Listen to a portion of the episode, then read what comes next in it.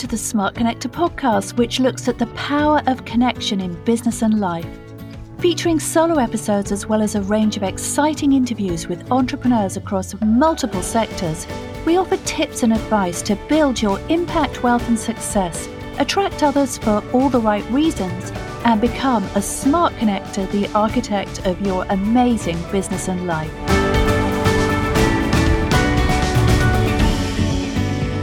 This is an interview with Israeli based internet marketer Shlomi Shraga, who specializes in helping tech startups raise capital for their businesses. He's a direct response specialist, meaning he uses traditional methods as well as online methods of lead generation, and an investor himself who brings the expertise in strategic marketing implementation to disruptive technology partnerships. If you're interested in tech marketing and disruptive industry sectors, you'll love this interview between us.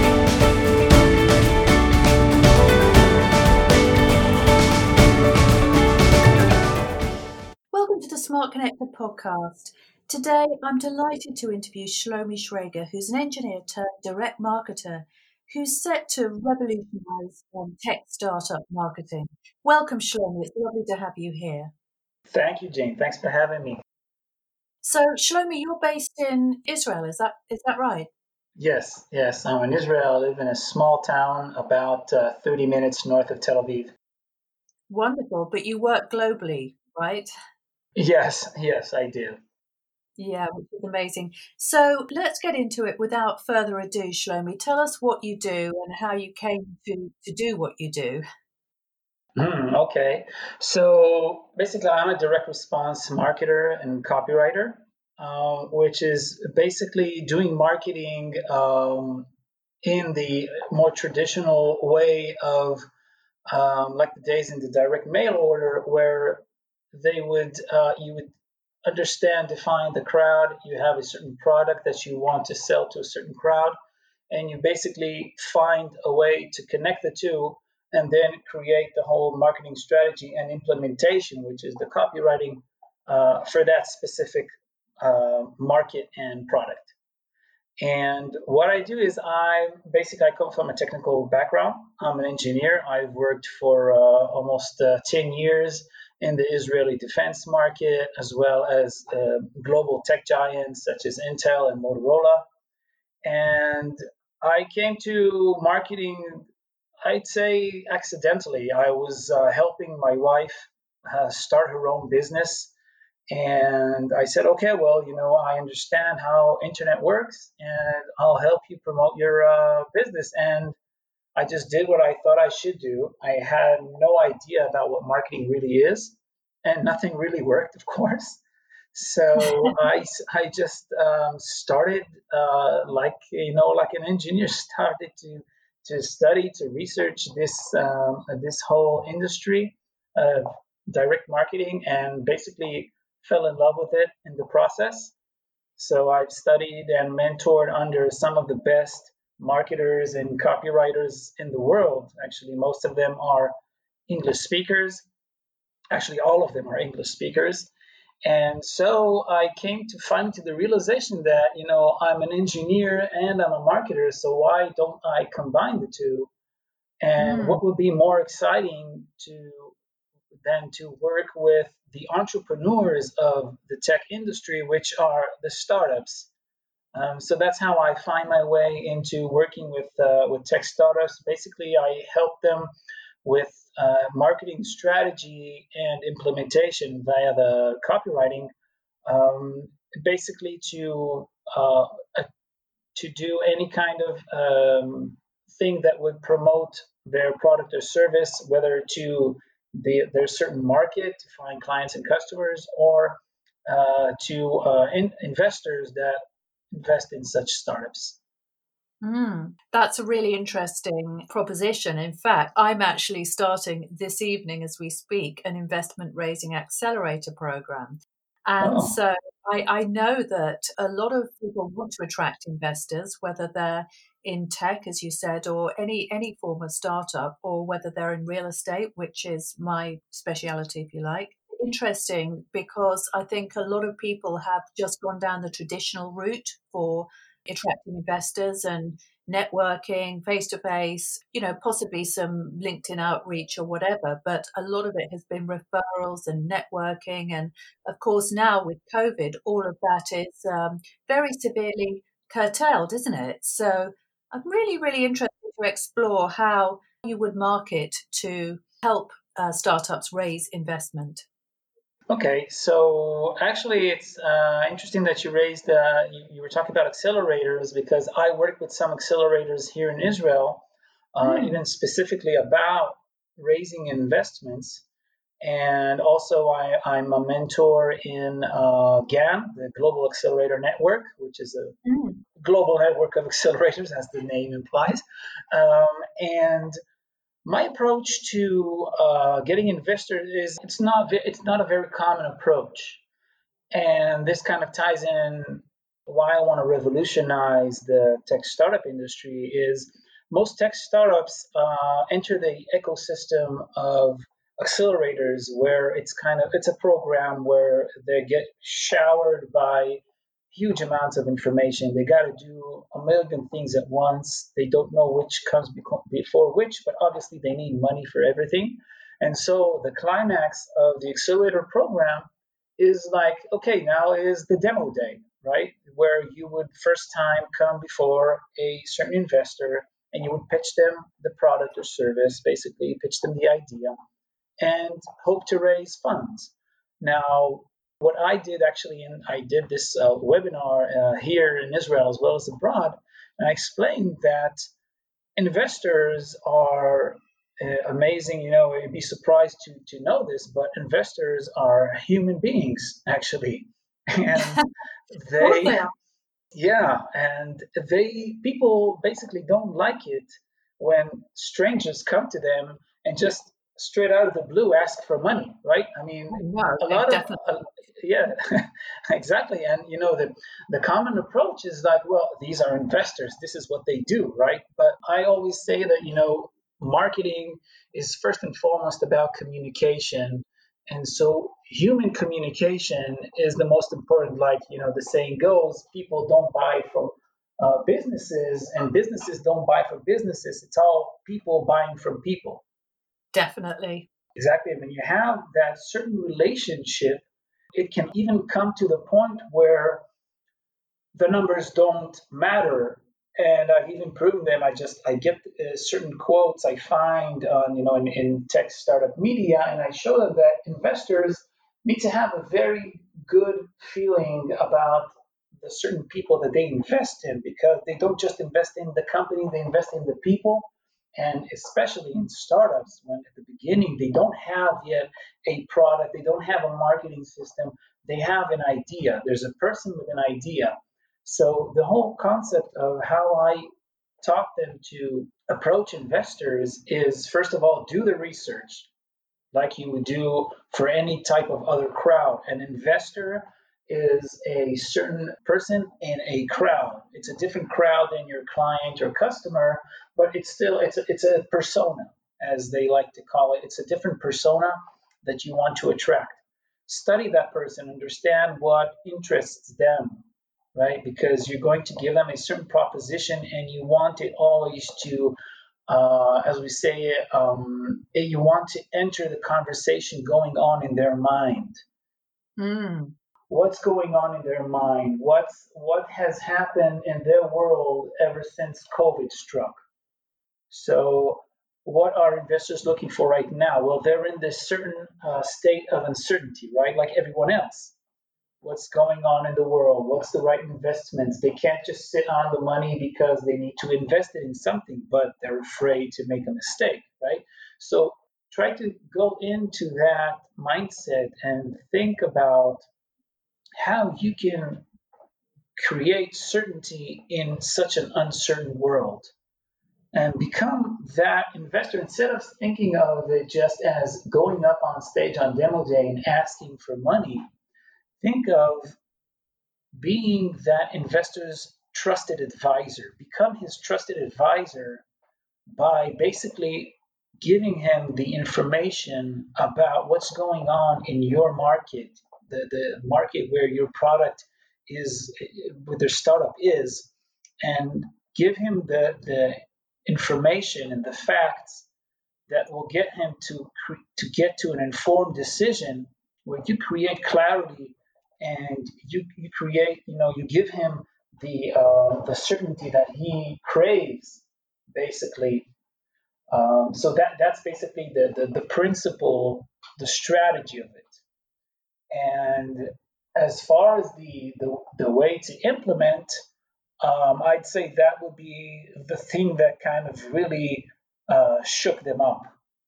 And what I mean by that is, like I said, I come from the uh, direct response uh, school of marketing, let's call it, where basically it's the most um, um, personal way of communicating, of marketing, basically, where the good old days of mail order, which not many know, but it's still the good old days today because mail, mail order, and uh, direct mail is very alive. Um, it's just not online where all the focus and attention is. But you would send someone would send, would get a, a mail, a very personal mail, introducing uh, someone would introduce themselves in the mail and explain something and basically get the, the person who's reading it to end up with a certain action and when you've done the research and you understand the mindset of your uh, investor and you can connect between that mindset and your market, your product or service, and do it in a very personal way as if you were speaking directly to them. You were sitting across from them at a coffee shop or at a bar or whatever, a very social uh, kind of way and you would talk to them as, as you would talk to a person you would meet, maybe even a good friend, and explain what you're doing and explain about your market and basically get him interested, well, you can't really lose because either it's the good uh, a good a good fit at that right time, and then something would happen, or it's not a good fit. But basically, what you've done here is you've set yourself uh, apart from the crowd right? I mean, it's all noise. There's so much noise online. Everyone is, every marketer on earth is basically fighting for our attention, right? Um, all the emails, alerts, um, WhatsApp, um, uh, everything, you know, online media, social media, Facebook, LinkedIn, all that stuff. It's there's a lot of noise, and when you communicate in the regular way of sending an email, or promoting something online, you basically you compete with everybody else. But I'll ask you this, Jane. Um, when was the last time uh, you went to the mailbox? Oh, probably about two weeks ago. okay, two weeks ago. Now, what? Why did you go to the mailbox? Well, I was actually posting a letter to my father because my father doesn't use um, computers anymore. He just writes letters. So I just made him feel good by sending him a card. Excellent. This is a great example. I wasn't expecting this, but okay.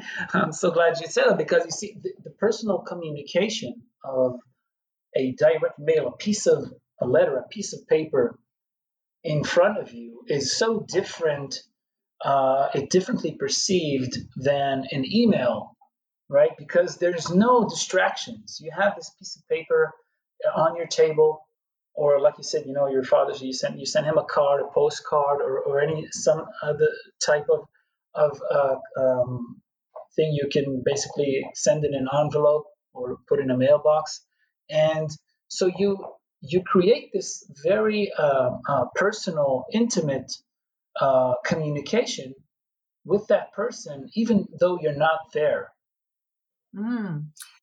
So it's very different. It's very different, you know, when you're when you're fighting on on uh, attention of a, a person, and it's a very special person, like someone you know, like your father, or in a business environment, it could be an investor, could be the person who invests in your startup and ba- basically gives you the, the, the, the ability to create a, your company, then it's so different getting a mail, a personal envelope with a personal mail in the mailbox versus just sending another email in an inbox that is, you know, practically exploding from all the emails all day long. And the way that you know everybody thinks that that is the way to communicate and approach. Well basically it's it's the same on demo day where you're one of many. But let's say you sent that email before the demo day and the certain investor that you are about to pitch has heard of you or you've even maybe talked on the phone when you followed up that uh, that mail then that sets you you know on a whole different level than anybody else so the the bottom line is I was explaining that you know your best chances are creating this personal communication beforehand.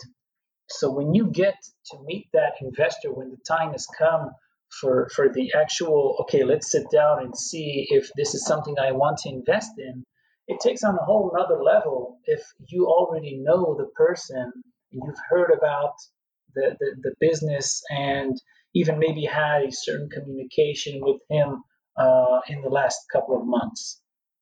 I like the idea of direct mail using physical means as a novel and unique method to stand out and have an impact on say you have a very small target group of people because it is indeed a novelty these days. I mean, I remember when it when it wasn't, and in fact, even when I did some of my uh, real estate training, uh, one of the uh, pieces of advice that they would give you is to send letters out to uh, people whose properties or whose land you're interested in in purchasing. And I think that the reason why people find that um, such an onerous task is because it wasn't able to be automated. So, is, is this something that can actually automate the process? Well, yes, yes, and and this is also um, um, this is another uh, misconception about direct mail. I was just talking a few weeks ago with a startup that I understood they had a very um, very big problem. Uh, they couldn't send emails but they had physical addresses. And I was explaining, well, listen, you have a golden opportunity with direct mail here. You're not fighting for the attention. I mean, when is the last time you had uh, junk mail from, you know, it doesn't go uh, around a lot these days like it used to. Junk mail, getting junk mail in the in the mailbox. Basically, you go to the mailbox either to get a personal letter for someone you know, which doesn't always happen much. That was I was that's that's why I was so happy to hear about how you communicate with your father. I think that's amazing. Uh, but usually we go to the mailbox because we're afraid of getting, uh, you know, mail from the IRS or something like that. So it's it's a, it's a way of communication that um, we we have to respect. We have to go there but there are not many people fighting for our attention in that specific medium. Now, mm. as for as for um, automation, you'd be surprised to know that there are um, still today direct mail uh, publishing houses where uh, certain businesses with smart marketing, and I know for a fact that a lot of big marketers are doing this.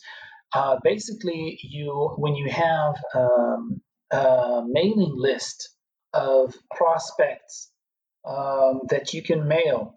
Either you rented the ma- the mailing list or it's your own in-house mailing list. You can uh, through these uh, publishing uh, through these direct mail publish houses.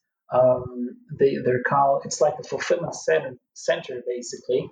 They do they send these direct mail envelopes and you can get really sophisticated with it. Uh, but you can send millions of letters in each month, and people actually do that. Um, if you would look at um, financial newsletters, health newsletters, these are the two biggest direct mail industries in the world. And these uh, these places they send, I know this for a fact, they send paper and ink through the mail, tens of millions of them or more uh, each month. So it can be very, you can do a very small test, even send the mails yourself through your closest uh, post office. Or you can, you know, uh, uh, send once you scale, you test it and, and, and it works. you, you, you've done your tests, then you can scale this, and there's no limit of where you can go with it with this. Mm. actually, it reminds me that uh, I went into a, a, funnel of a guy that had a marketing agency in, in Melbourne, in Australia. Uh, but they're obviously very, very active online. And one of the strategies that he uses is he sends out a copy of his book and he charges postage and packing. But if you've gone into his funnel, you've seen his ad, he makes the offer for a free book and then, of course, you have to, to get the free book, you have to give up your postal address. And then the book comes. And even though you've had to pay postage and packing, so I guess there's still a, uh, an upfront cost to that. So it's a bit of a loss leader to a certain extent. Mm-hmm. But you still feel, oh, you know, I've got something for free. And um, I think it works really well, as you said, just simply because it's a much more empty space, really, isn't it, these days? Yes, yes, definitely. It's it's and it's it's what's funny is that if you think about how much it costs to acquire leads online these days, if you're talking about a business lead and you're acquiring them through um, through LinkedIn or even uh, uh, Google Display Networks, there it's it's several several bucks a lead. I think I think I I bet you would pay more than $10 for a lead. What's funny about it is you can, well, depends on how you get the names, but for example, that person I was talking about, he had the names for free. So we didn't even have to pay to rent the names. And sending the letter, even through a publishing house, would be a few, very few dollars. And you're not fighting for attention you're the, you're probably the only uh, personal mail that they would get that very day. Mm-hmm. And also, there are no spam filters. You know, this is a huge thing today that, you know, spam filters, you can be a, a very honest business owner, but something you've wrote, written in your email triggers the spam filter, the, the, the, the Google spam filter, and, and oh, yeah. they never see your mail. They never see it. Yeah. That happens in direct a lot. mail and direct mail it doesn't exist and there's you can't take away from it you know it's it's it's just not the same seeing something uh, written in your mailbox on, on, on a screen and holding a piece of paper like you said with the book that's the perfect example a lot of people uh, don't like Kindle because it, they just like feeling the book in their hands and turning the papers. It's something that it's been here for several hundreds of years, and it's it's already become part of our evolution, right? Where you know this all, all of this online online stuff is here for just 20 years, so it's much more ingrained in us to to pay attention and even respect a piece of paper that we are holding in our hands or a book mm-hmm. than than just seeing something online where somebody could have written it and there are typos and a lot of uh, problems with it and, and, you know it's it's just a different uh, expectation. It's a different experience. And and yeah and there's a whole huge industry of and, and, and know-how about how to structure the mail and how to to draw attention and how to get the letter opened and a lot of different mechanisms you can use um, to basically get the point uh, much uh, much better across. Mm. So, so Shlomi, I mean, you're you're an investor yourself as well, aren't you? Yes. So, how does that work for you then? I mean, how do you integrate your in investment activity with all this work? Well, so I basically I invest. Uh, I look to invest in companies where investment usually when you say investor then it's it always or mostly implies money. But a lot of times especially in, in startups the most valuable investment might not be money it might be knowledge it might be the certain skills that would help you um, eliminate uh, the the um, the very costly mistakes that will make your basically make your startup fail.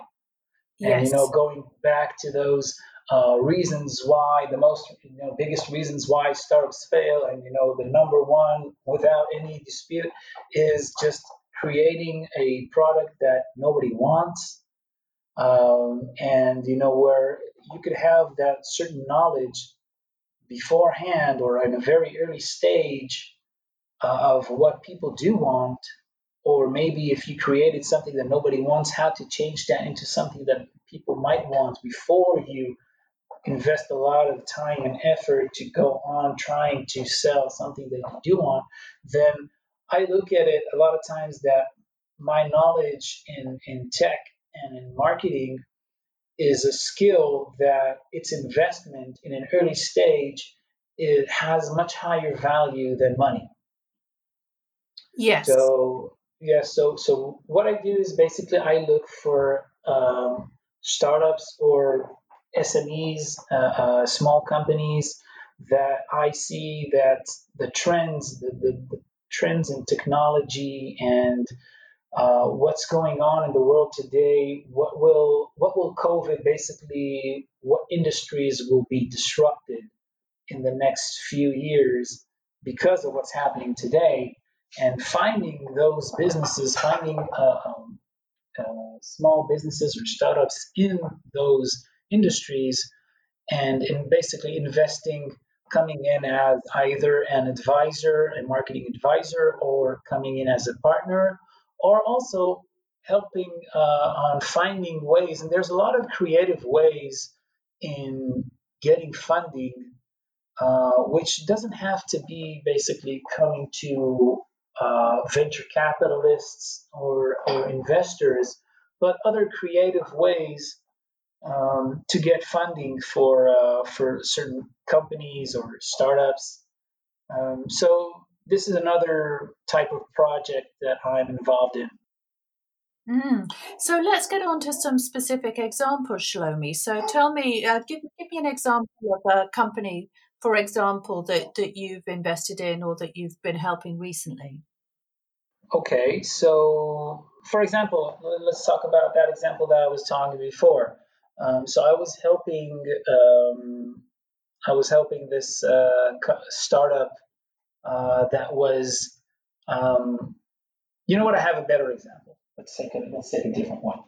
Um, a startup working in the in one of the accelerators that I mentor um, approached me, and it was um, it was a, um, couple of months ago, and during lockdown. And what's what's interesting about it is this uh, startup was basically creating a, an automated process for um, for restaurants or bars that were uh, basically automating the whole um, uh, customer process of ordering and the whole uh, billing. And, and instead of someone have to imagine you come to a restaurant and you eat or you come to a bar and you order a drink and you don't have to go like this manual approach. You have to go to the cashier and take out your credit card and give him the, the credit card and he process it. Rather it would be all processed automatically through an app and mm. yeah so so what I was um, helping them with is they said, well, everything's in lockdown right now, and the um, the, the restaurants don't really care about this automation because they see it, they understand it's very nice, it's very important, but not right now. We have other problems, and and you know, hopefully things are going to open up very soon, and we're just you know fighting for ways to cut our costs. Uh huh. And so what I was uh, doing there, basically, I was taking a different approach and saying, well, like I said with the investors, let's look at it from the restaurant owner's point of view. Um, like you said, lockdown is about to kind of slow down, and, and basically the, the restaurants are about to start opening up again. Here in Israel, we just finished the second lockdown for it was a, a month and a half, and things are starting to open up again. Um, so, so anyway, it was it was very interesting that you know they were saying that well okay we have this uh, process and everything um, and the automation and and they were totally neglecting something that really caught my eye. Um, it was their uh, um, their platform was the only one who had integrated uh, seating where you would let's say um, in a in a theater when you go watch a movie when you order the ticket for the movie you also pick a seat right? When, when you order the ticket online. So they brought that concept into the restaurant business. Mm. one of the, the greatest things i love about marketing strategy is taking things that work in one industry and applying them to other industries. And usually that's it's amazing how you don't have to uh, invent the wheel. You just need to find something that works and adapt it to your market so I, I, I love the idea straight out the box. Said, well, you know, this is an amazing thing. I saw this on your website, but you're not really talking about that. And I said, yeah, well, it's kind of a feature and, and all that, but you know, it's not the main issue. The main thing with our platform is the the, uh, the process automation, the whole you know payment process automation. So I said, well, look, now let's look at it from the business owner's point of view. They've barely made it through. Uh, it was the end of first lockdown. Uh, it was actually a, a U.S. based uh, startup, so I'm not really sure what's going on there today. Uh, if they're in lockdown or not, but they said that restaurants were about to open. It was after the first lockdown. So I told them, well, look, look what's happening over there. Um, you guys, you know, the, the, the, restaurant business has, has been the maybe the most uh, the most impacted industry uh, because of this whole COVID situation. Um, a lot of restaurants have closed down and they're not reopening. And your clients, they are basically somehow they managed to survive this whole situation and now they're opening up they can't uh, open up in full capacity because of the regulations, um, but they want to have you know their their open their doors and keep them open. Now, I'll ask you what I asked them. You know, what's what is the greatest gift that you can give this kind of person who is now about to reopen their establishment and hope to actually survive this whole situation? Yeah, well, well, I would say that they they would all be looking to cut costs because certainly over here, for example, uh, the government introduced a 10 p.m. curfew, which meant that double sittings in the evening were not possible, and of course, with social distancing, you know, there's there's less capacity in the restaurants, right. so anything that helps them cut costs and I guess the thing about what you were talking about um, with the when you book your table, you can also actually choose your table, and then you could even make your menu choices in advance. I guess um, mm-hmm. it, any any process of automation it cuts out the, the the most expensive element in any business, which is people. Mm-hmm. On the other hand, then part of the dining out experience is the the process of being looked after, um, and that be a, a, fine balance, doesn't there? Mm-hmm. Yeah, yeah, it's it's kind of tricky that we were also talking about that, but uh, but you know a lot of times that's exactly that's the mindset of the business owner. Where how can I cut costs to survive well, as, as a marketer, I look at it in a slightly different angle and I'm saying, okay, let's say, of course, you know, you want to cut costs, but that that's just one part of the equation of, you know, maximizing profitability. The other side of the equation is let's see how we can maximize profits, maximize the revenue, right? Yeah. And that was what I was looking at. And, to, and I told them basically the, the greatest gift that you can give someone who's reopening their restaurants, barely surviving, is to give them a full house each night. Oh, yes. Right? Imagine if you come to a business owner and you can tell him, look, I can provide you a solution right now that will help you know in advance when you have how many people are coming and how much you know uh, um, how much of a capacity you still have and basically this is with your uh, uh, dining uh, automated uh, uh, dining seat feature this is what you can provide because mm. look at it this way for example people are now getting out of lockdown they've been sitting at home eating at home everything done at home now and they are getting out what's the first thing they want to do? They want a night out, right? They do. And they would pay a lot of money for this experience. So the, the value of the experience just got up. Now, on the other hand, because of regulations, capacity, and obviously the restaurants that the restaurants that have closing down and not reopening, the capacity and basically the the um, uh, how many how many seats there are for diners has gone dramatically down.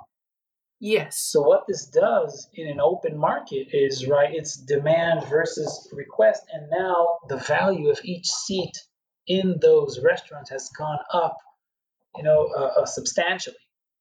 And let's say, like in, in a in a movie theater, when you when you want to see a movie and you can see how many uh, chairs are left then you go and you order immediately, right? Well, this is what basically you've brought into the business uh, industry where now the business owner can send a promotion of you know there's a uh, I'm reopening and they have a map. They could choose the seating but not not only that as you said Jane they could choose um, they can choose where they want to sit and like like in uh, think of it like in an airplane right? You have coach you have economy you have business class you have first class so why not bring that concept into the restaurant you want the best seat in the house well you pay for it right i like it so so yeah so this is what i said you know that now you can come to the business owner and say well, this is not an expense, what we are offering you. This is a way to increase revenue because when, when people order their seat in advance, then you know exactly how many people you, how many places you have left. And when you know in advance how many seats you have left, you can create certain promotions to get those seats filled up. On the and on the and the other side of that is every open seat now that the people are looking for to dine in has just gone up in value. So you can charge even more for those seats. You can maximize their profit and they can know in advance that they have uh, a full house each and every night because this this is what your app this is the capabilities your app provides them yeah, actually, you know, it's just amazing when you talk about that because I re- remember being actually on a boat in Thailand, but um, it was a kind of a special restaurant. But because they the customer service tends to be very good out there because there are a lot of people who um, perhaps you know they they struggle to kind of earn a, a good living and so on. Mm-hmm. So I remember the experience of having basically one waitress to each guest. And they would stand around us, and every time we took a sip of our drink, I was a little bit over the top, but they would just fill it up and be very, very attentive. And the feeling of being looked after was absolutely overwhelming. And I guess that is also something that you could personalize. You know, you could actually personalize the level of service, couldn't you? Yeah, yeah, definitely. That's that's another. Yeah, the, the, the best the best seat in the house has the best service in the house. And yes, and you can you can expand that. And basically, you can you can basically help. You know, the, the although the restaurants have been hit really hard, you you basically you see that you know the demand has also got got very you know has shot through the roof. Oh, it really has. Yes, certainly in, in the area that I live in, yes, it's very hard to get a table. You know, some some of the restaurants are booked up four weeks in advance. Exactly, exactly. So so this is the kind of thing where you know um, now they're not in the place where they were scaling yet. They were still looking for their early adopters, but look at how much the marketing strategy and the change in that perception changes the whole picture right? Now suddenly they're not another expense for the business owner saying uh, you know hey this sounds great but i'm trying to cut costs now. I'm not ready for for implementing this. Changing that into wow this thing can give me a full house each night every night. I can price the different uh, tables based on where they sit and how much they're being serviced as you'd say and suddenly the business owner says, well, you know, this is not an expense. This is an amazing investment. This is a game changer for me. If the guy next door, the restaurant next door doesn't have this and I do, then it's it's a totally different uh, uh it's a different ball game altogether, right? I actually had an experience in um, one restaurant recently where they had implemented something like this, but it was a relatively low end restaurant, and the experience of ordering the food at the table via an app was I wasn't overly keen on it because of course that element of service is something that yeah. we all enjoy in restaurants but as you said if you can move up and down the scale in terms of customer service and that people they can actually pay for VIP access to the best tables and the VIP option then um, then you know that that's great. Or if they want to cut costs, it's a bit like um, when Uber came out and they offered car sharing, or they offered um, just a range of different options depending on your budget. I can see see how it could there could be parallels. So Shlomi, um, as a result of this uh, podcast, who who would you like uh, to reach out to you? Who would be ideal for you as a customer or as a contact? right now, I believe that I can provide the highest value, and I'm interested in helping tech startups or tech um, SMEs, small medium enterprises that have the need and have the means to uh, invest in a serious uh, marketing um, strategy, or they have a marketing strategy which they feel that is not working as well as it should, then I'd love to see if I can help you because let's be honest, I can't help anyone or everyone basically, but I can see if you know if it's a good fit. And I offer basically a, um, a free audit where if you have a marketing uh, strategy that uh, that's already implemented and and I can go through it with you and explain where I see the holes in that funnel. And then if it, you know, if it makes sense and if we see it's a good fit, then we can talk about maybe working together. That sounds absolutely amazing. So, Shlomi, what's the best way for people to get in touch with you? Um, so, I'm on LinkedIn. I'm pretty active on LinkedIn. That's where we connected, basically. Um, yeah. And uh, also, my uh, my business email is Shlomi, that's S H L O M I, at Shlomi Shraga, where Shlomi as in the first time, and then Shraga, that's S H R A G A dot org. That's my business mail. I answer it personally, and uh, I usually answer within two or three business days. And uh, I'd love to I'd love to hear from you. Lovely. Well, Shlomi, thank you so much for joining us today. It's been an absolutely fascinating interview.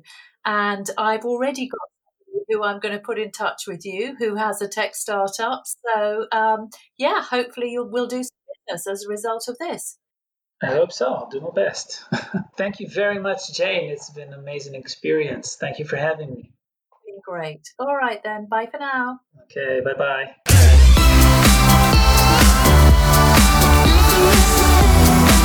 Thanks for listening in. If you enjoyed this episode, please subscribe to, rate, and review my podcast, as it will help me bring the power of connection to the world. I work one to one to help entrepreneurs ignite the power of authentic connection in their businesses and lives. I also help them accelerate their results through attracting and converting more of their ideal clients. And if this is something you'd like to do too, why not head on over to www.idealclientsuccess.com slash masterclass and I'll show you how.